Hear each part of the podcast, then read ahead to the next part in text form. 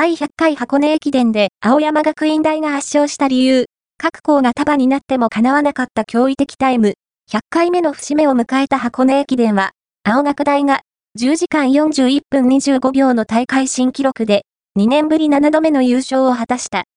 大会前は駒第一強と言われながら、青学大はいかにして王座奪還を果たしたのか。そして、この優勝タイムが、いかにすごいタイムなのか、数字から紐解いてみた。